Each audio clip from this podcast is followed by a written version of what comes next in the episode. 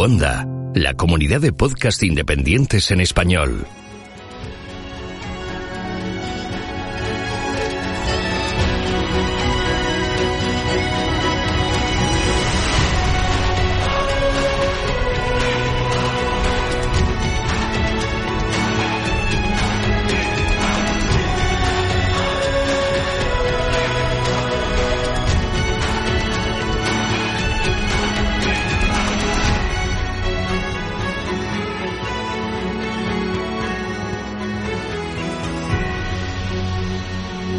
Bienvenido a GeoCastaway.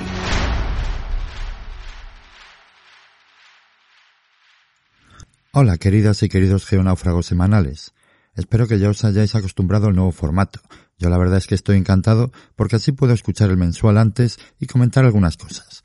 No, no os preocupéis, no os lo voy a destripar, que ya hemos visto por Twitter que destripar novelas no está muy bien visto en el mundo científico. Pero si no lo habéis escuchado todavía, hacedlo ya, que la entrevista de este mes ha sido realmente interesante. Es maravilloso que a estas alturas del siglo X y XXI todavía se pueda hacer exploración en las condiciones que nos cuenta Rosa Tristán. Estuvo genial la entrevista.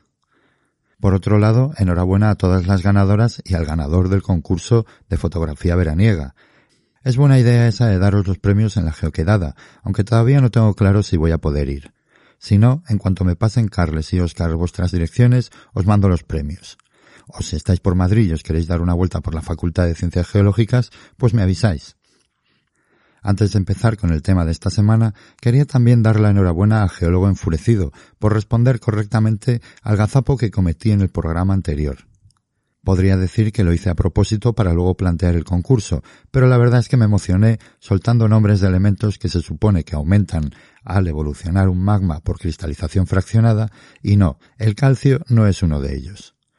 Anduvo cerca de la respuesta Manuel Pérez, pero el que la clavó fue geólogo enfurecido que se ganó un ejemplar de una guía de campo por las rocas ígneas y metamórficas del sistema central que espero que le haya gustado y que le saque provecho si visita la zona algún día que sepas que en una de las paradas salen unos cloritoides del tamaño de monedas de 100 duros, y en la parada de Yen de la Encina se ven cristales de feldespato potásico grandes como huevos kinder. Bueno, acabamos de pasar el Samaín, que podríamos decir que es el protolito celta del Halloween, y os traigo un tema un poco apocalíptico y con voz de ultratumba, como podréis escuchar.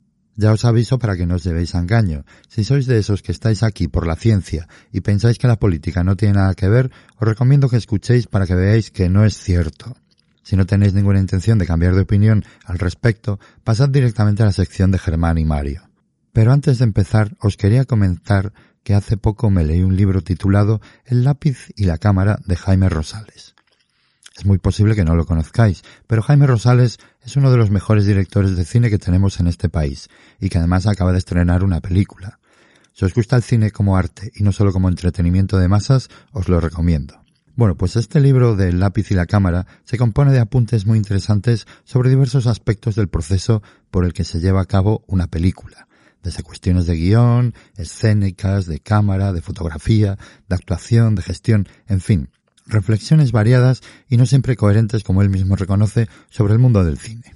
Pero en mitad del libro hace un paréntesis y aparece un capítulo donde nos presenta un análisis de la humanidad en la actualidad que coincide de lleno con algunas cosas que he estado observando en los últimos tiempos.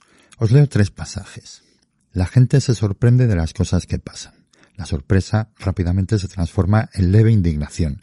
Esa indignación dura unos pocos días. Al poco tiempo, la anomalía se instala en la normalidad. La anomalía se normaliza hasta desaparecer. En otro dice, el hombre actual no se da cuenta de la relación causa-consecuencia detrás de los pequeños y de los grandes acontecimientos. Nada es importante para él. Los detalles inquietantes de la realidad actual le pasan inadvertidos. Se equivoca. El diablo está en los pequeños detalles, reza el viejo proverbio. Y finalmente dice, el hombre actual se comporta como un jugador despistado de ajedrez que al principio de la partida pierde un peón tontamente. Más tarde, su rival aprovecha su debilidad de material para ganarle un caballo. Así progresa la partida hasta que recibe el jaque mate con sorpresa. No se da cuenta de que todo empezó con ese pequeño detalle, esa pérdida estúpida de un peón. Se indigna ante su mala suerte. Así se comporta el hombre actual. Acumula errores sin darse cuenta Protesta levemente cuando ya es demasiado tarde. Atribuye todos los males al devenir imparable del mundo. Se siente incapaz de cambiar nada. Protesta, pero no actúa. El caso es que yo llevo una temporada viendo una serie de pequeños detalles que se van acumulando y acumulando como sedimentos en el fondo de una cuenca y cuyo resultado final es que la geología desaparece de nuestras vidas. Sí, esto puede sonar muy radical tal como están las cosas ahora, pero esos pequeños cambios llevan irremediablemente a otros y esos otros a otros nuevos y al final de esta reacción en cadena de cambios, las condiciones iniciales ya han desaparecido y el único camino lógico es la desaparición de la geología. Algunos de esos detalles son realmente sutiles, como por ejemplo llamar ciencias de la Tierra a la geología. Otros son disparos en el propio pie, como negar los principios de la geología, os dejo un enlace en la web de Geocastaway sobre este tema, algo que yo considero gravísimo porque deja la puerta abierta a aspectos pseudocientíficos como el tema del antropoceno, o por ejemplo darles más importancia a unas partes de la geología que a otras en los planes de estudio por su aparente utilitarismo inmediato, como he podido comprobar en la modificación del nuevo máster de mi propia facultad. Esa fue una curiosa historia que algún día os contaré. Y luego tenemos otros detalles como el que os quería contar y que pasó prácticamente desapercibido, aunque es de una gravedad extrema. Yo escribí un tuit sobre el tema, pero no tuvo mucha repercusión. A ver, ¿os imagináis tener a Sheldon Cooper de ministro de Ciencia? Seguro que los físicos, los matemáticos, los químicos, los biólogos y los de ciencias de la vida estarían encantados. Incluso los ingenieros se alegrarían. ¿Y nosotros los geólogos? ¿Tendríamos que preocuparnos? En principio no. Todos somos científicos, ¿no? Seguro que también nos beneficiaríamos de un ministro científico o con amplios conocimientos científicos. Muy bien, pues os propongo un reto. Buscáis la última convocatoria de proyectos I más D más I, esa que acaba de cerrar hace poco. Pincháis en convocatoria y luego os vais a novedades. Y al final de las novedades hay un apartado que pone información relacionada. Y os descargáis el PDF con los descriptores de las áreas temáticas.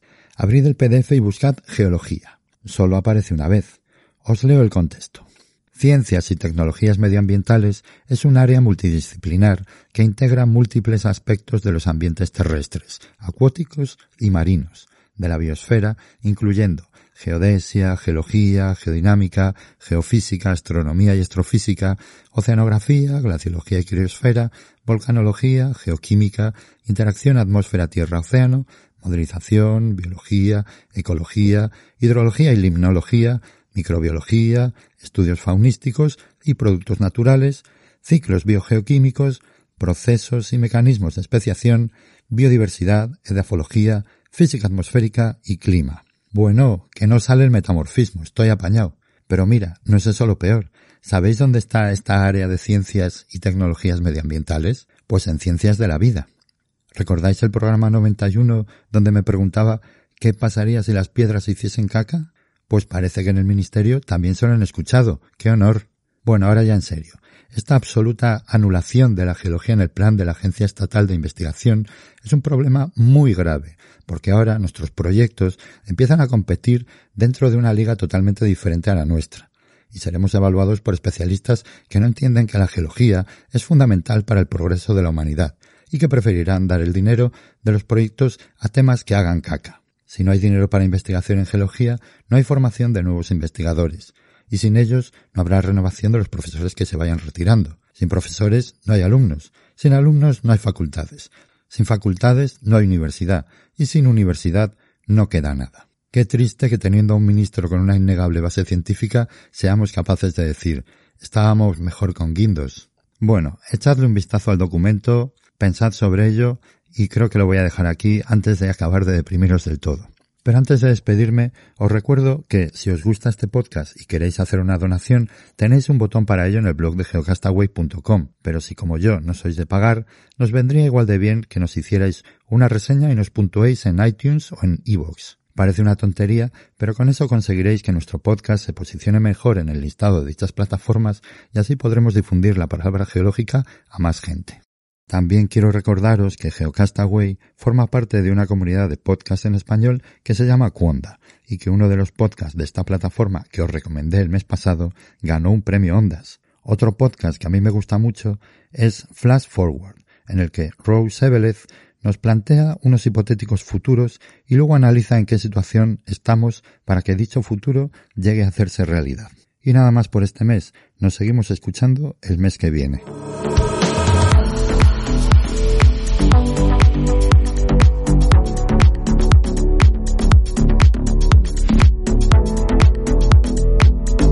Estás escuchando Geocastaway, el podcast de geología y ciencias de la Tierra.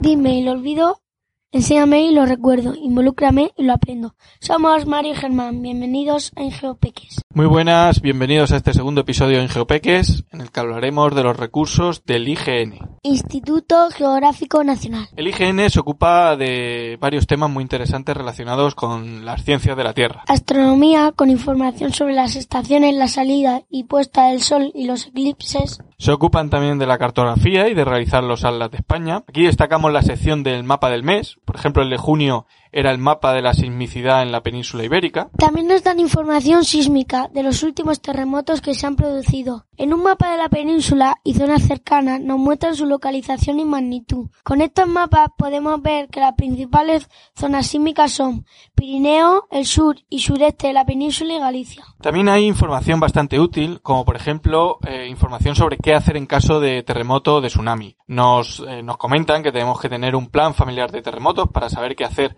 antes, durante y después del terremoto. Eh, Mario, si estuviéramos en el cole, ¿qué deberíamos hacer si ocurre un terremoto? Meternos debajo de la mesa. Ok, muy bien, Mario. Eh, antes se mencionaba la palabra tsunami. Es una palabra eh, bastante chula que procede del, del, japonés ola de puerto o ola de, de bahía. ¿vale? Pero es una ola gigantesca de 20, 30, 40 metros que se produce normalmente por, por terremotos, aunque también se puede producir por erupciones volcánicas o deslizamientos grandes de tierras o rocas. Uno de los últimos tsunamis que, grandes en, en la Tierra fue el de Japón del terremoto del 2011. Otra de las funciones del IGN es la vigilancia volcánica. En España existen varias áreas volcánicas, como son las Islas Canarias, Carrocha en Gerona, Campos de Calatrava en Ciudad Real o el sureste de la península, Almería y Murcia. Entre ellas solamente en la Garrocha y en Canarias han tenido lugar erupciones durante los últimos 10.000 años y únicamente en el archipiélago canario ha habido erupciones en épocas históricas. Siguiendo con el repaso de la web del IGN, podemos visitar la sección de material divulgativo, el más chulo para los más pequeños de la casa. Aquí tenemos varias aplicaciones. Una de ellas es Descubre el territorio, que es una aplicación muy divertida para aprender sobre, sobre mapas. Nos enseñan qué es la altitud, qué son los topónimos, qué es un desnivel, también nos dicen cómo se hacen los mapas y un montón más de información muy útil. Mi amiga la Tierra es otro divertido juego donde podemos aprender sobre el sistema solar, la litosfera, la hidrosfera, la atmósfera y la biosfera. Y otra aplicación es Atlas Didáctico. Aprenderemos sobre el universo, la, lo, la Tierra y cartografía con personajes como Copérnico, Julio Verne o Marina Mercator. Una de las cosas que podemos aprender repasando todas las aplicaciones anteriores, pues es cómo es la forma y cuáles son los movimientos de la Tierra. Ahora Mario nos hablará un poquillo de ello. La Tierra tiene una forma esférica, ligeramente achatada en sus extremos que se llaman polos. La circunferencia de la Tierra en el Ecuador es de 40.000 kilómetros y el radio es de unos 6.400 kilómetros. ¿Sabes cuál es el punto más alto de la Tierra? Hombre, pues claro, el punto más alto de la Tierra es el Everest, en el Himalaya. Pues no, o oh sí, es el Everest, si medimos desde el nivel del mar. Pero si medimos desde el centro de la Tierra es el volcán Chimborazo en Ecuador. Ah, claro, claro, porque el radio de la Tierra en el Ecuador es mayor que en los polos. Por lo tanto, en el Himalaya es algo menor que en el Ecuador. Vale, vale, por eso el Chimborazo es más alto que el Everest, o tiene una distancia mayor. Bueno, háblanos ahora de los movimientos de la Tierra. La Tierra se mueve, aunque no lo notemos. Tiene dos movimientos principales, el movimiento de rotación alrededor de su eje y tarda 24 horas, generando las noches y los días. La Tierra gira de oeste a este, y por eso se llama Japón el país del sol naciente. El otro movimiento es el de traslación, que dura 365 días y es alrededor del sol. Debido a este movimiento y a la inclinación de la Tierra respecto a la órbita alrededor del sol, tenemos las estaciones. ¿Sabéis que viajamos a una velocidad de 106.000 kilómetros hora alrededor del Sol? Vaya, es impresionante y no nos damos cuenta de esa velocidad, ¿eh? ¿eh? ¿A qué es más bonito decir, Mario, que has dado nueve vueltas alrededor del Sol que decir que tienes nueve años? ¿eh? Más chulo. Bueno, para terminar, eh, al igual que hicimos el, pasado mes, eh, os queremos recomendar algunos de los libros interesantes que tenemos por casa y que nos gusta curiosear de vez en cuando. Hoy, ¿qué libro traes, Mario? Debajo de la tierra, debajo del agua. Este libro es de los mismos autores que el Atlas del Mundo del que, hablamos el mes pasado, Alessandra Micelinska y Daniel Micelinski, y la editorial es la misma editorial, Maiva. Háblanos un poco del libro. Descubriremos y aprenderemos los secretos del mundo subterráneo y del mundo submarino, de cómo se organizan en un hormiguero a cómo se genera la energía eléctrica y llega a nuestras casas. Habla de túneles, minas, excavaciones arqueológicas, tectónica de placas, buceadores, submarinos, plataformas petrolíferas, fauna visual y un montón de cosas más. Es un magnífico libro sobre ciencia y tecnología. Es muy divertido, la verdad. Ok, Mario, pues nada, con esto no, con esto terminamos la sección de este mes y hasta la próxima. Y recuerda, ponle geología a la vida. Adiós.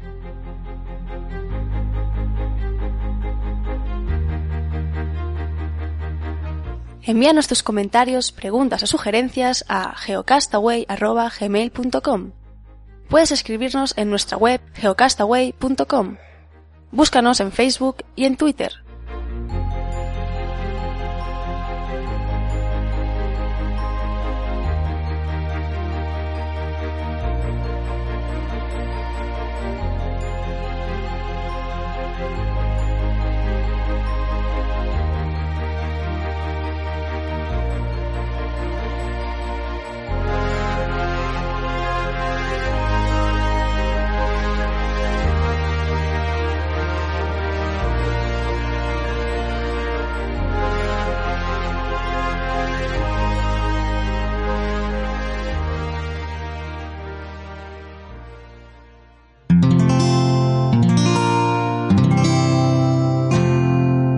Puedes escuchar más capítulos de este podcast y de todos los que pertenecen a la comunidad Cuonda en cuonda.com.